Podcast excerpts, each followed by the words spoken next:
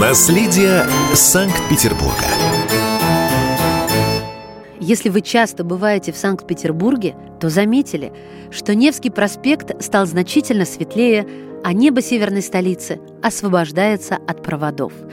Это происходит благодаря 14-летнему сотрудничеству Петербурга и «Газпрома». Специалисты, эксперты и ученые восстанавливают и сохраняют наследие города – памятники архитектуры, зодчества и искусства. Город благоустраивают, создают комфортную городскую среду, заново мастят улицы и ремонтируют тротуары, меняют освещение и освобождают небо Петербурга от проводов. В этой программе мы расскажем, что уже сделано для исторического облика северной столицы страны и что непременно стоит посетить в Петербурге. В 40 километрах к западу от Санкт-Петербурга – на южном берегу Финского залива находится дворцово-парковый ансамбль «Араньенбаум». Он входит в Государственный музей-заповедник Петергоф. Это место, где бурно развивались человеческие амбиции. Меньшиков построил дворец лучше императорских. Петр III возвел крепость Петерштадт и картинный дом, а Екатерина II настолько полюбила это место и этот стиль, что решила строить здесь собственную дачу. Знаменитый на весь мир китайский дворец – аутентичный памятник в стиле рококо, подобных которому нет ни в России, ни в Европе, в процессе реставрации. Сейчас восстановлено 11 залов и на подходе еще один. До начала реставрации китайский дворец был в плачевном состоянии, несмотря на то, что это единственный дворец Петербурга, уцелевший в годы Великой Отечественной войны.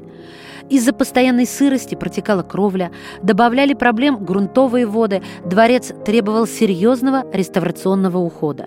Именно поэтому в ходе реставрации обратились к современным технологиям и создали во дворце уникальную систему температурно-влажностного режима. Благодаря ей возможно поддерживать постоянную температуру и влажность круглый год. А значит, ансамбль не будет страдать от прежних проблем. Оцените, с какой достоверностью специалисты артисты стремились восстановить интерьеры.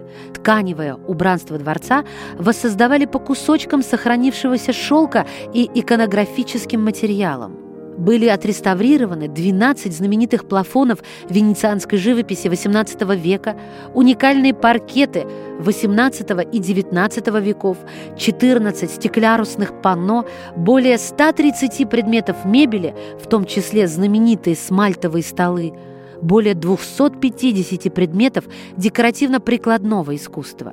Восстановление дворца в стиле рококо завершится к 2025 году. Впереди сложнейшая реставрация половины Екатерины II, которая уже начата.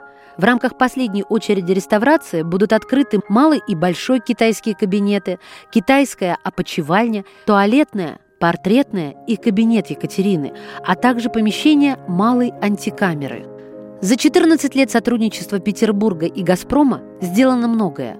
Реализуется масштабная программа по благоустройству Санкт-Петербурга. Ее цель – сохранить историко-культурное наследие города, создать современную, удобную и комфортную городскую среду. Обо всем этом мы расскажем в наших программах.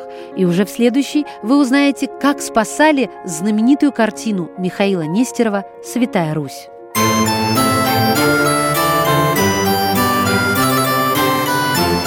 Наследие Санкт-Петербурга.